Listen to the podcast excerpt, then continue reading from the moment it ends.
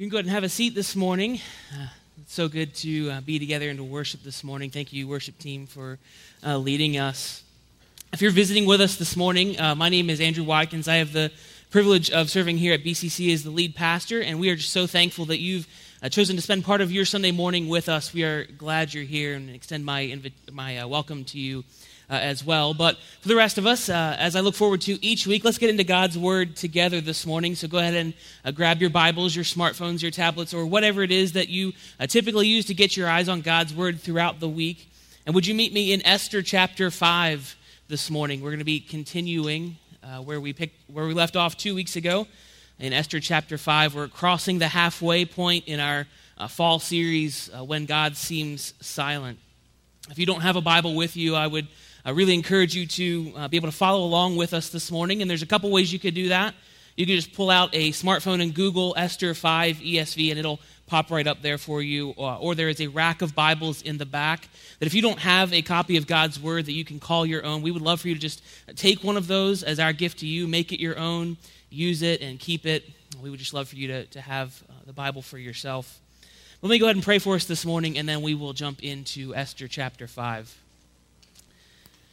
Father, again, we are so grateful for the opportunity to uh, worship you this morning. You are so worthy of that and so much more. We thank you for your word. We ask that as we look at your word this morning, that your spirit be moving among us, to soften hearts, to challenge us, to encourage us, to equip us, and to ultimately look more like your son, Jesus ask that you would protect us from pride that we look at in this chapter. Protect this pulpit from pride. Protect myself from pride. Would you uh, fill me now and use me and bless us as we look at your word together this morning. In Jesus' name, amen. Well, since moving here uh, at the beginning of May, uh, our family has spent countless hours back here at Elm Avenue Park enjoying the, the playground and the, the walking trails and, and all that that park has to offer. Last Saturday evening was no exception to that rule. We, again, there, go there pretty frequently. And so it was a, you can just picture it, it was a perfect fall evening. It was nice, crisp, cool weather. The leaves were changing. The sun was setting. We were just going for a family walk. It was just really a, a really wonderful evening. As we were walking along the trail, though, suddenly we walked straight into a wall of that uh, familiar and terrible smell of a skunk kind of ruins the evening, doesn't it? Ruins the, the mood and all that we're, we're going there. And see, skunks have such a powerful and distinct smell that even as I'm mentioning that, you can probably imagine the smell of a skunk right now. It's just that familiar and distinct to us. Now, if you're a four year old like my son, the, the, reaction to that smell is let's go track this thing down and find it because this is pretty cool and it's a wild animal and uh, this could be a pretty awesome adventure. Uh, but for any adult, usually have three reactions. First reaction is, um, that's terrible. Why on earth would God create an animal that smells like that? Uh, second reaction is, I need to look around me and make sure that this thing is not like hiding behind a tree some, somewhere, like ready to jump out and strike again. And third reaction is, let's get out of here because this is just terrible. Even in an extremely divided age where we can't seem to agree on anything, I'm pretty sure if we were to take a poll this morning, everyone in this room would agree that skunks smell terrible. Now, also last week, uh, we were out shopping uh, in the evening, one evening as a family, and we bought a new candle for our family in our house. We're out shopping as a family, like I said, and as Veronica was uh, shopping in one part of the store, Silas and I decided to entertain ourselves by uh, going to the part of the store that has the candles and just pass the time by smelling the different scents there. And guys, let me tell you, I found a sugar cookie scented candle that smells good enough to eat. I, I know that sounds crazy, but it sounds good enough to eat. I mean, if you light this thing, it smells like there are fresh sugar cookies about to come out of the oven, which only leads to the disappointment that there are not sugar cookies about ready to come out of the oven. but the point is, while that skunk in Elm Avenue Park smelled repugnant and repulsive, and it repelled us and turned us away, the scent of that sugar cookie candle draws me in, and it, it's an attractive and pleasing smell, and I just can't wait to light it in the evenings and have my hopes crushed that there are sugar cookies baking in somewhere. But let me ask you this, this question this morning.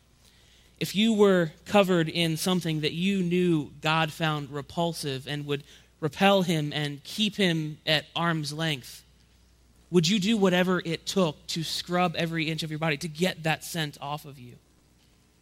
And second, if, if you knew that there was a scent that was attractive and pleasing to the Lord and would draw him in and, and, and invite him to show you grace, would you then bathe yourself in it from head to toe? See, Scripture tells us that's not an imaginary situation. 1 Peter 5 5 and James 4 6 tell us that there is indeed uh, an attitude that is repulsive to the Lord, and there's also an attitude uh, that attracts the Lord and pleases him and invites him. And so, to borrow from Peter and James this morning, here's our big idea, our, our one sentence overarching theme of this passage that's going to tie Esther chapter 5 together for us. Our, our big idea this morning is this God opposes the proud, but gives grace to the humble. God opposes the proud and gives grace to the humble. So let's jump into Esther chapter 5 as we see that playing out in two different characters this morning. So, because God opposes the proud but gives grace to the humble, number one this morning, Humble people are ready to be used by God. Humble people are ready to be used by God. Would you look with me at Esther chapter 5? We're going to go ahead and read the, the first eight verses of chapter 5 as we see the first section here. Narrator says On the third day, Esther put on her royal robes and stood in the inner court of the king's palace, in front of the king's quarters, while the king was sitting on his royal throne inside the throne room opposite the entrance to the palace. And when the king saw Queen Esther standing in the court, she won favor in his sight. And he held out to Esther the golden scepter that was in his hand. Then Esther approached and touched the tip of the scepter. And the king said to her, What is it, Queen Esther? What is your request? It shall be given to you, even to half of my kingdom. And Esther said, If it please the king, let the king and Haman come today to a feast that I have prepared for the king. Then the king said, Bring Haman quickly, so that we may do as Esther has asked. So the king and Haman came to the feast that Esther had prepared. And as they were drinking wine after the feast, the king said to Esther, What is your wish? It shall be granted to you. What is your request? Even to half of my kingdom, it shall be fulfilled. Then Esther answered, My wish and my request is this If I have found favor in the sight of the king, and if it please the king to grant my wish and fulfill my request, let the king and Haman come to the feast that I will prepare for them. And tomorrow, I will do as the king has said. Well, chapter 5 starts out with the phrase, on the third day. And it's, it's been a couple of weeks since we've been in the book of Esther, so let me just uh, refresh our memories to where we are in this book so we can all be on the same page here. Remember, God's people are exiled in the Persian Empire under the wicked king Ahasuerus, who is better known by his Greek name of Xerxes. Esther has been providentially placed by the Lord to be the queen of Persia even though she's a Jew, but nobody knows that yet. Haman is the evil man who is now second in command of the kingdom, and he has weaseled his way into getting a royal decree issued that uh, says that in 11 months the Jewish people are going to be exterminated. Mordecai, like we saw in chapter 4 last or two weeks ago, is Esther's cousin slash adopted father. He's reminded Esther that, listen, God has put you where you are for a purpose. So do something. Take this opportunity. And, and he encouraged her to, to risk her life to go before the king, even though she hadn't been summoned, and to do something to save her people. And when we left off, Esther had been convinced, and, and she said, Listen, okay, well, let's, let's get on our faces before the Lord. Let's, let's fast and pray. So she and Mordecai and the Jewish people did just that. They, they started praying and fasting and seeking the Lord's face for how do we handle this? What do we do next? In other words, they humbled themselves and asked God to do something big. This wasn't a situation where it was like, you know what, maybe we should just pray about this for a little bit and see what happens. Now, this was a situation as listen, we can't do anything except humble ourselves before the Lord and ask Him to show up and to do something awesome. They saw how big their problem was. They saw how dependent and, and small they were, but they remembered that, listen, our God is so much bigger than all of that. And so they humbled themselves before the Lord. They acknowledge their weakness and their dependence on Him instead of trying to make themselves big and find their own strategy and, and, and solve this issue in their own strength and their own wisdom. They humbled themselves before the Lord. Remember, we said two weeks ago that Esther could have surely found plenty of reasons to, to look herself in the mirror and give herself a pep talk to convince herself, listen, Esther, you can do this on your own. She could have looked herself in the mirror and said, listen, you are the, you're the queen of Persia. Like, you, there, there's really not a whole lot of risk here. What's going to happen to you? She could have uh, said, Remember, Esther, you, you are a beautiful woman. That's how you got this position in the first place, so everything's going to be okay. But she didn't do that. She humbled herself before the Lord. And because of that, God's about to show her grace as she continues to humble herself and submit herself to the Lord. He's going to use her in awesome ways. The rubber meets the road now in verse 2 when Esther gets herself ready and she goes and stands outside the throne room of King Ahasuerus. Just put yourself in her shoes for a moment. Just imagine what's going through her mind as her heart is pounding and her mind is racing, and she, she knows that her next step literally could mean her death sentence. She said herself back in chapter 4 that everyone knows that if you go before the king without being summoned, and he doesn't extend his scepter to welcome you, then basically it's just it's off with your head. Historians tell us that that law was absolutely enforced.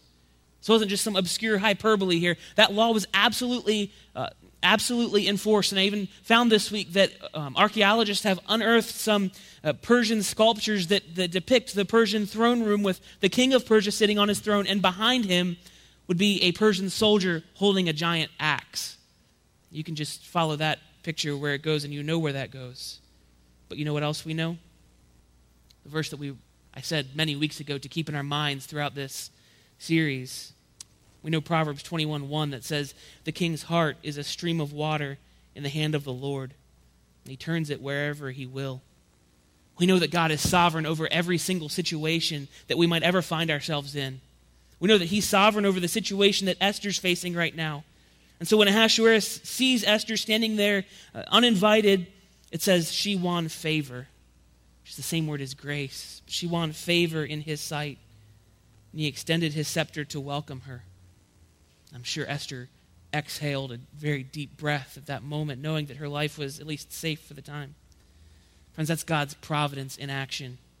It's his unseen hand leaving his fingerprints all over the, the details of this story, even when he seems silent.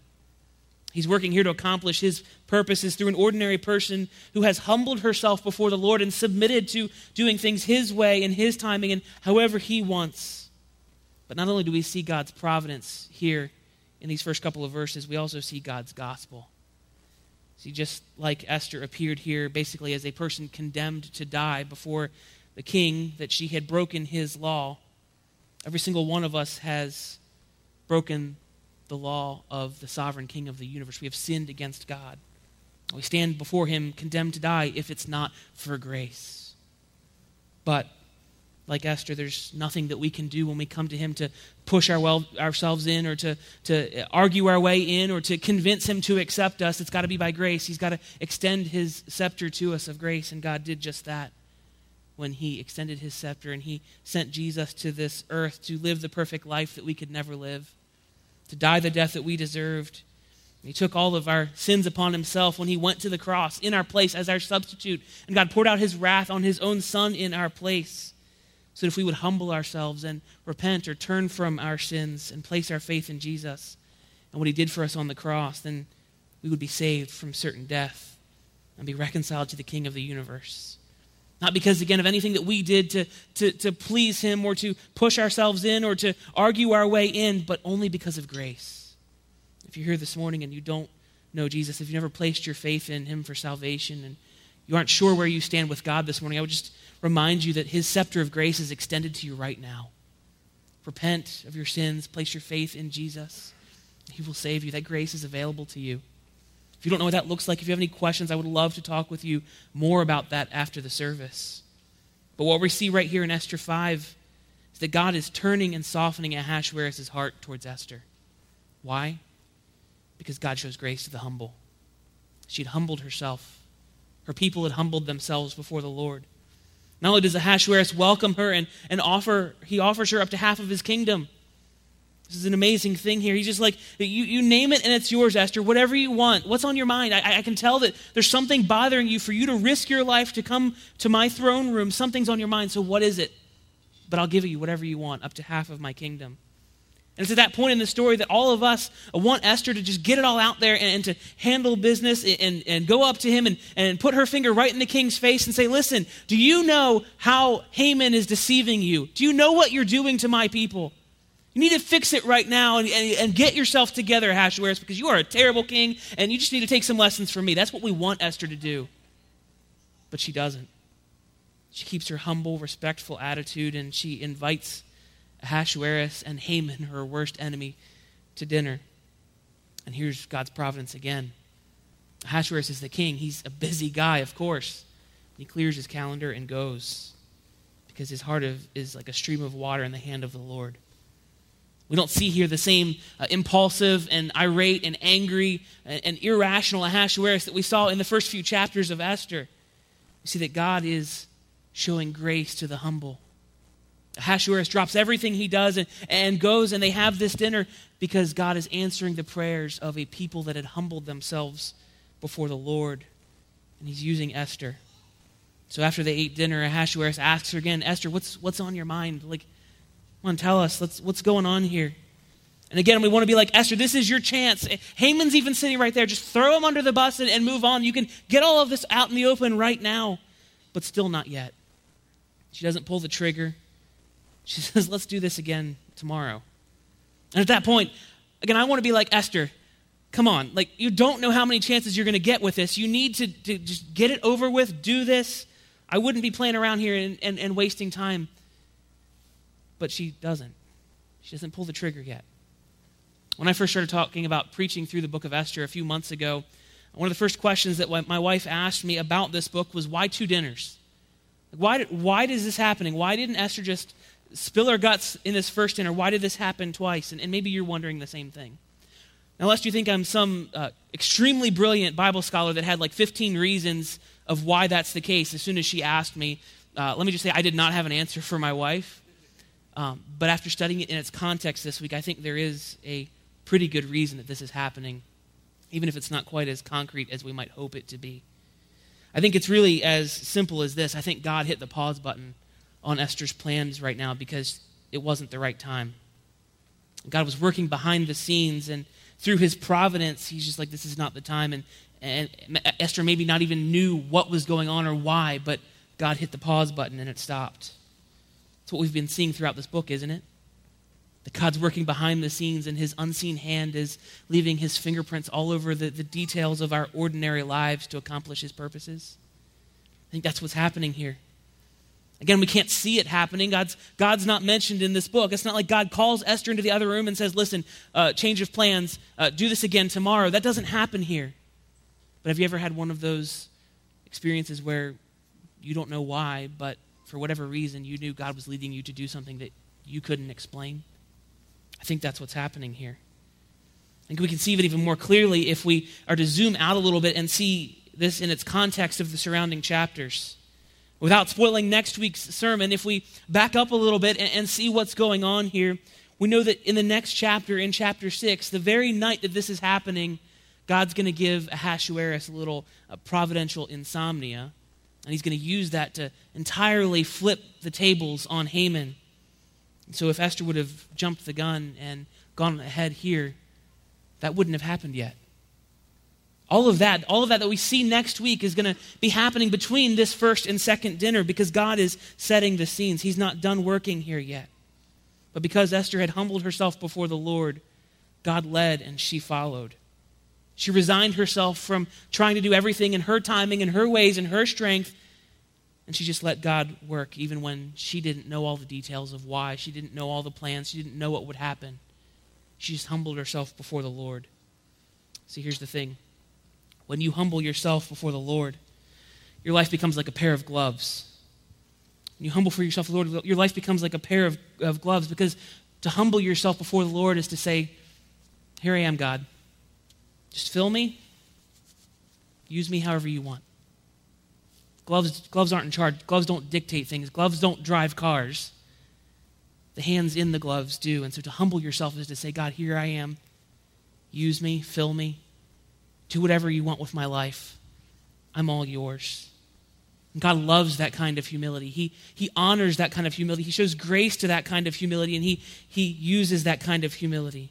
That applies to literally every part of our lives as followers of Jesus, as, as, as spouses, as parents, as friends of people who need the gospel.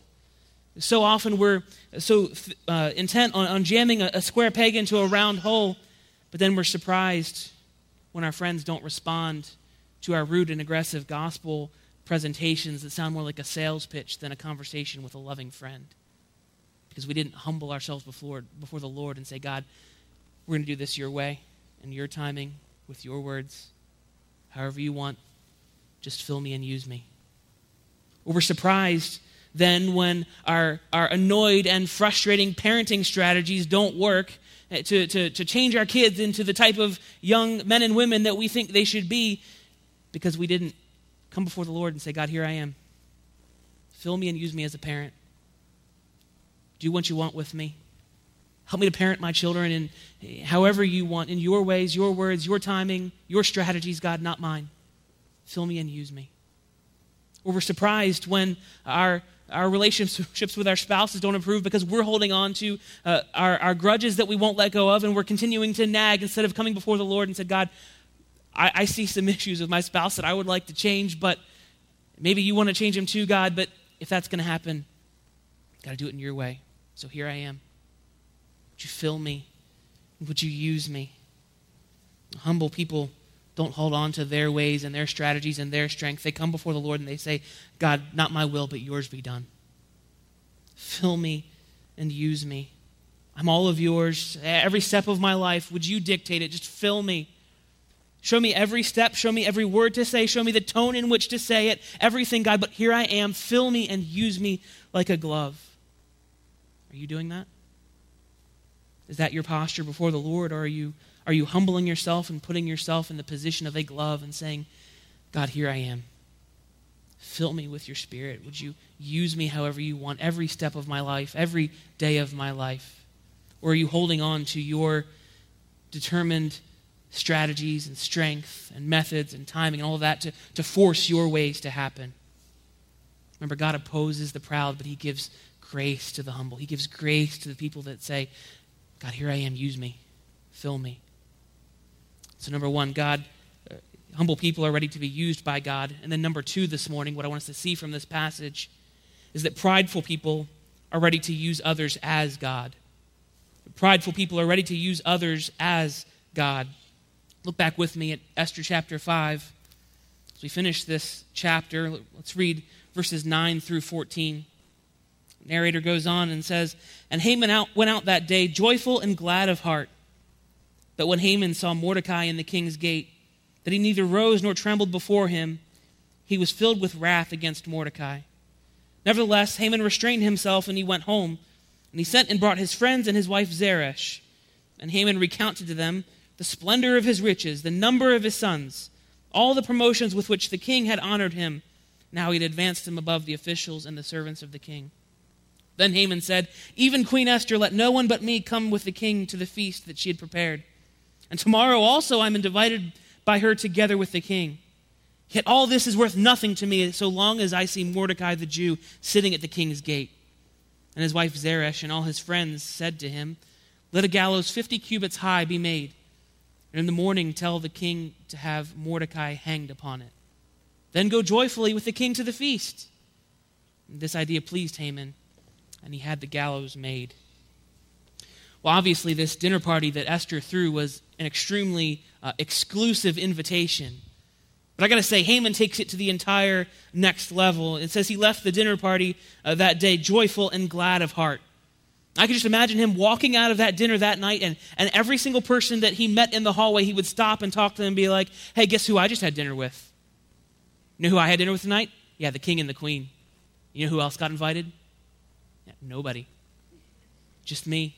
Just me and the king and the queen. Just all, aren't you jealous, right? I mean, you got to know I'm pretty special. I'm pretty amazing. I'm pretty important, right? You want my autograph now? Because I'll give it to you. Just pull something out and I'll sign it for you. I can imagine him having that conversation with everyone that he met as he walked down the, high, uh, out, down the hallway out of the palace that night because Haman is that guy. He thinks the world revolves around him.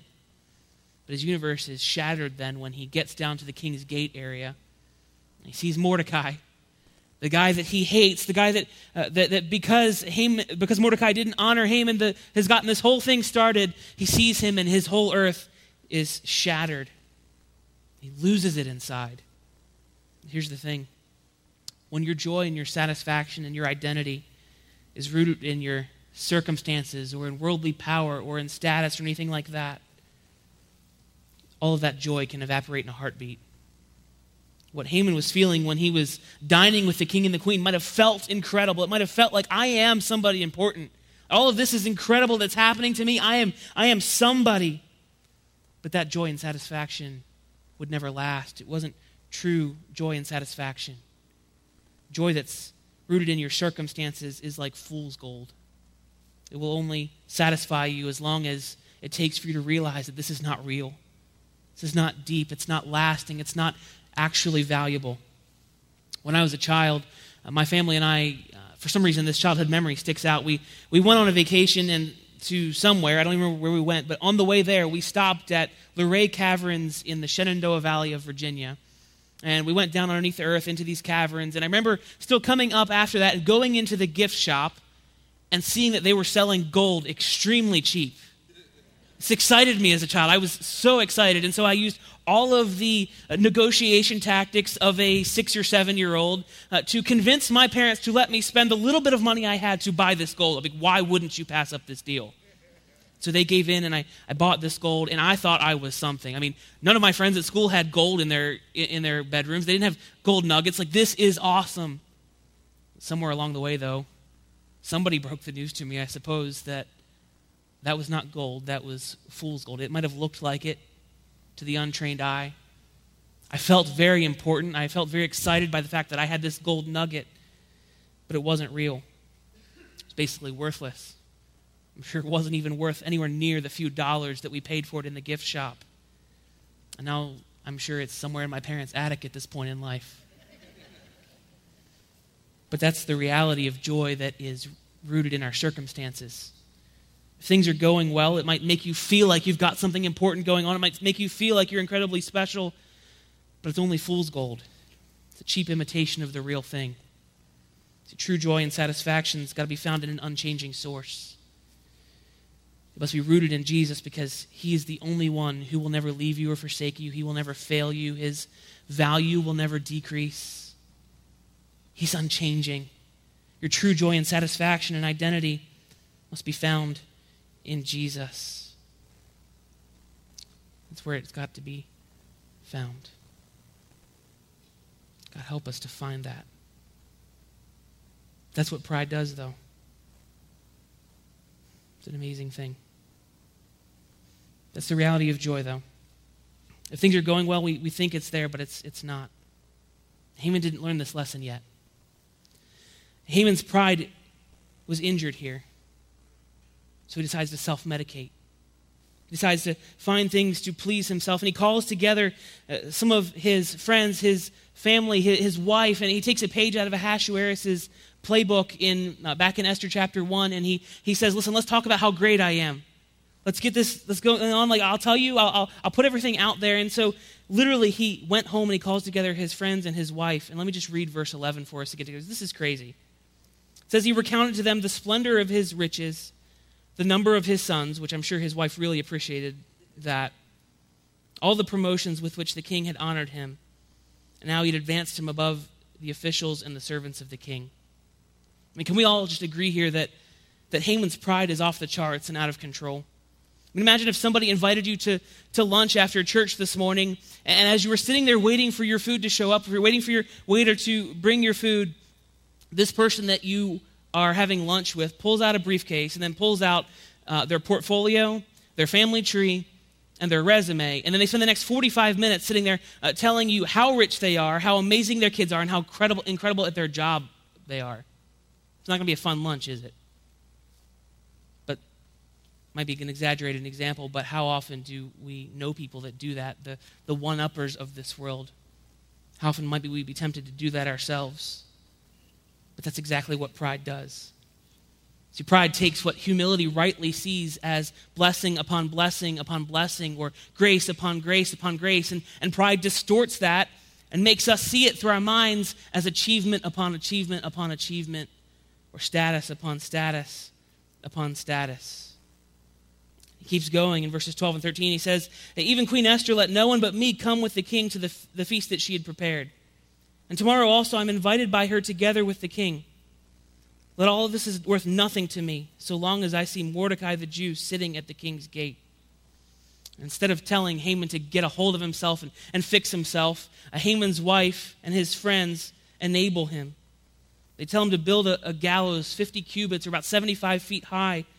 They tell him to have Mordecai hanged on it. They say, listen, if you're such a big deal, if you're, if you're really as important as you say you are, then why don't you go to the king tomorrow morning after you've built these gallows and just have him get rid of Mordecai? Like, you could do that, right? I mean, this is all about you, right? You, you can handle that. You're an important person. And Haman's like, yeah, I am. You know what? That's a good idea. We can, we can do that. And that's the danger of pride and self medication when things don't go your way. You think everyone else is there to serve you. You think that you are God and that you are ready to use other people. His wife and friends were there to make him feel better, but the, the pep talk didn't, wasn't enough. He, he wanted Mordecai dead and gone. He wouldn't be satisfied till that happened when our joy and satisfaction isn't rooted in Christ, we will always turn towards something else for self medication. I'm not saying you're going to go home this afternoon and, and decide to have someone killed so that you have a smoother afternoon, but the reality is that we constantly turn towards other things. Some of them might seem incredibly innocent, some of them we might recognize as incredibly dangerous, but when things don't go your way, where do you turn? Do you turn to Christ to remind yourself that your identity is in Him? and that He is the only source of true joy and satisfaction? Or do you turn to other things? Far too many people have hurt themselves and the people around them by chasing joy and satisfaction in dangerous places. We know the, the risks and the, the danger and how foolish it would be to chase happiness and joy and satisfaction in places like the bottom of a bottle or in drug use or in pornography or affairs. We, we can sit here and recognize those as clearly that would be a, a foolish decision to chase happiness there. But just because we don't chase joy and satisfaction in those places doesn't mean that we're still not chasing our joy and satisfaction in fool's gold. Some of the more innocent places that we might be tempted to turn are places like family, food, shopping, entertainment, hobbies, sports, work. We're tempted to turn those places for our joy and satisfaction. I'll tell you what mine is. When I'm having a, a rough week or a, a, rough day, instead of turning to Christ and reminding myself of my identity in Him and that He is the only true source of joy and satisfaction, the temptation for me is to have some guy that works in an Amazon warehouse somewhere go track down a, a book that I've been wanting for a while and, and put it in the mail, and it shows up in my mailbox two days later. Now, that might sound a little dumb to some of us this morning, but our pride tells us that if you will buy this or drink that or watch this or do that, you can feel better about yourself. You can be back in charge. You can be back in your self exalted position of God over your surroundings. Don't buy that lie. Because again, here's the reminder when, when you humble yourself before the Lord, you're like a glove. You say, Here I am, Lord. Fill me and use me. But when you are a prideful person, when you struggle with pride, when you make yourself big, your life becomes like a brick can't use a brick as a glove. You can kind of try. This has some holes in it. I can stick my fingers in it, and I suppose I could try to use this as a glove. But what happens when you try to use a brick as a glove? Things get broken, people get hurt, you get stuck. But that's the reality of when we refuse to humble ourselves. Our lives become like a brick. And worst of all is that when we've grown up in church or we spend so much time in church and we know the right answer is, is to be a glove to, to we know the right answer is to say here i am lord. This is what I, i've got to be like. I've got to be a humble person but we don't recognize that we're actually a brick. That's a dangerous place to be. And so when we do that the people around us get bruised they get broken because we're a brick. We're stuck in our pride. So take that picture and apply it to your marriage, to your parenting, to your friendships, and every opportunity to share the gospel you have. Which is going to be more effective, a glove or a brick? Which one of those is going to be more effective in those relationships, a glove or a brick? A humble person that has come to God and said, Here I am, Lord, fill me and use me, or a hard brick that's going to hurt the people around you. It would be, would be very difficult to exaggerate how much of a problem pride is. Convinced that pride is absolutely 100% the most dangerous thing to our spiritual health. can rear its ugly head at any time, even when we, we think we have it beat. Even honestly, when uh, we've spent uh, Monday through Thursday of a week studying Esther chapter 5, and then Friday morning, guess what gets called out in you? A little bit of pride. It can rear its ugly head at any time, but Scripture is so, so clear about how serious pride is. Remember, our big ideas this morning is straight from 1 Peter 5 and James 4 6 to say that God opposes the proud. Opposes if you're harboring a prideful attitude, God is against you and that attitude. It can't get any more clear than that. How serious is it? Proverbs 6, 16 through 19 contains God's hate list. Literally, it is a list of things that God hates. Starts out by saying there are six things the Lord hates, seven that are an abomination to him. And what's the first thing on that list? Haughty eyes, pride. God hates pride hates. How risky is it? Proverbs 16, 18 says, Pride goes before destruction, but haughty spirit before a fall. We're going to see that play out in Haman's life in the next couple of weeks to come. But in case that's not clear enough, Proverbs 29, 23 says, One's pride will bring him low, but, but, there's grace. But he who is lowly in spirit, he who is humble, will obtain honor. So let me ask you the question I asked you at the beginning this morning. If you were covered in pride and you knew that God was repulsed by that pride and repelled by that pride, would you do whatever was necessary to scrub every ounce of that pride away from you? I hope the answer to that question is yes. Second question, again, if, if you knew that God shows grace to the humble, if you knew that, that a humble attitude was pleasing and acceptable and inviting to the Lord, would you then do anything you could to cover yourself with a humble attitude from head to toe? Again, I hope the answer to that question would be yes. So, how do we do that? That's the question we want to know. Spoiler alert, though, you can't do this on your own. I don't have three magic steps that will make you a humble person by lunch. But I do have three pointers that, in partnership with the Holy Spirit, God will work in your life when you humble yourself before Him to make you a humble person. First, pray. Even if you don't think you struggle with pride, even if you don't think you have a pride problem, humble yourself and pray and ask God to show you the pride in your life. Blind spots are called blind spots for a reason. So get on your knees before the Lord and, and echo David in Psalm 139 and, and say, Search me, O God, and know my heart. Try me and know my thoughts, and see if there any be any grievous way in me, and lead me in the way everlasting. And when the Holy Spirit pulls back the curtain on your pride, like a curtain, and reveals it to you, keep praying. God, would you break apart my heart that's like a brick and turn it into a heart that's a glove? And then would you fill me and use me? It's the first step towards humility. Second, read your Bible. Scripture is like a mirror that God has given us to hold up in front of our lives so that we can examine ourselves and see where it's not matching up. So, if you're serious about killing pride and, and growing humility in your life, read your Bible and ask God to show you where your life is not matching up to what He expects of you in His Word. If you do that and you're reading Scripture as a Christian and, and you're not seeing anything that, that, that doesn't match up, if you're like, no, I'm doing all of this, I'm, I'm nailing this thing right here, you've got a pride problem. It's a pretty clear indicator. So then, a humble person will approach God's Word openly, ready to repent and desperate for the Holy Spirit to keep making them more like Jesus. Third, get in community. Christian life is not a solo sport. This it involves people around us. God has given us brothers and sisters in Christ. He's given us the church for many, many reasons, but not least of which is for accountability. So get in together with a wise, mature brother or sister in Christ that you know loves the Lord and loves you and cares you and knows you well. And ask themselves if you're a prideful ask them if you're a prideful person. And this is about those blind spots biblical counselor Paul David Tripp says that self perception is about as accurate as a carnival mirror. So ask the people around you.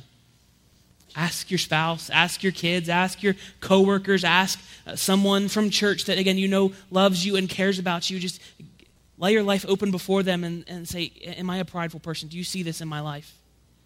Do you see it showing up? Hold me accountable. I, I, need, I need help here. I can't see it. It might be a blind spot. And ask them to keep you accountable and humble you. All along the way, though, throughout all of those steps, keeping repentance at the forefront of your mind. Repentance isn't just something that we, we do at the beginning of the Christian life to enter the Christian life. The Christian life literally is a life of repentance when the Holy Spirit shows us what's wrong in our lives. And it's repenting and returning to the Lord, and repenting and returning to the Lord, and saying, God, would you make me more like your son, Jesus? All of this, I understand, might be extremely uncomfortable. It might be a painful process. But it will be so worth it because God opposes the, the proud and gives grace to the humble. So, one last time, let me ask you this morning as the worship team starts coming which are you and which do you want to be? Do you want to be a glove that comes before the Lord and says, Here I am, Lord, would you fill me and use me for your glory? Or do you want to stay like a brick that will bruise and injure the people around you because a brick doesn't recognize that it's a brick? It oftentimes thinks it's a glove. So, which are you and which do you want to be? Let's pray. Father, we thank you for your word. We thank you for your spirit that convicts us. We ask that you would work amazing ways in our lives to uncover pride, move us towards humility. Father, we thank you that we have a Savior who did not struggle with pride, Father. As Philippians 2 tells us, that he humbled himself by taking on form of a man, and he came and died for us, Father. Thank you that that is our example. Thank you that he didn't say, No, not me, not for those people. Father, would you help us to mirror that to a world around us? Would you help us to mirror that love towards those people? It's in Jesus' precious name we pray. Amen. Well, church, I usually, uh, throughout the week, I think through what I'm going to say to close the service, and I didn't this week for some reason. Um, but I want to say two things. I was praying about it as as, I, as we were singing. And what Heather just said is absolutely true that God is working through us. In the book of Esther, we're going to see a victory. That's true of the entire Christian life, though. That's this, this struggle. Eventually, we are going to see victory. One day, Jesus will come back. We will have all of our struggles gone. They will be over. He will, we will finally be made perfect, just like Jesus. So I was thinking about that as how, how do we work through this stuff with, with humility? It's a lifelong process. So Scripture tells us that, uh, that He will be faithful to complete what He has already started in us. There's not some giant moment in our lives where, like, cool, now I'm a humble person. He gives us these little moments. Moments like when you're preaching and you realize that you are entirely on the wrong page of your notes. and we laugh and it's kind of funny, but as I was thinking about it, as soon as I realized what had happened, that's an opportunity to learn humility. And so this week, as you go, church, I, I pray that you would look for those moments of humility. Ask God to show you, to continue growing you, to make you look more like Jesus. Do want to read uh, Isaiah 66 2 says this, but this is the one to whom I will look, he who is humble and contrite in spirit and trembles at my word. God opposes the proud but gives grace to the humble. Church, as you go, parents, if you're going to pick up your kids, it's a wonderful day outside. It's nice. We'd invite you to pick them up in the courtyard out here uh, once they're dismissed over there. But, church, as you go, uh, go make disciples. Have a great week.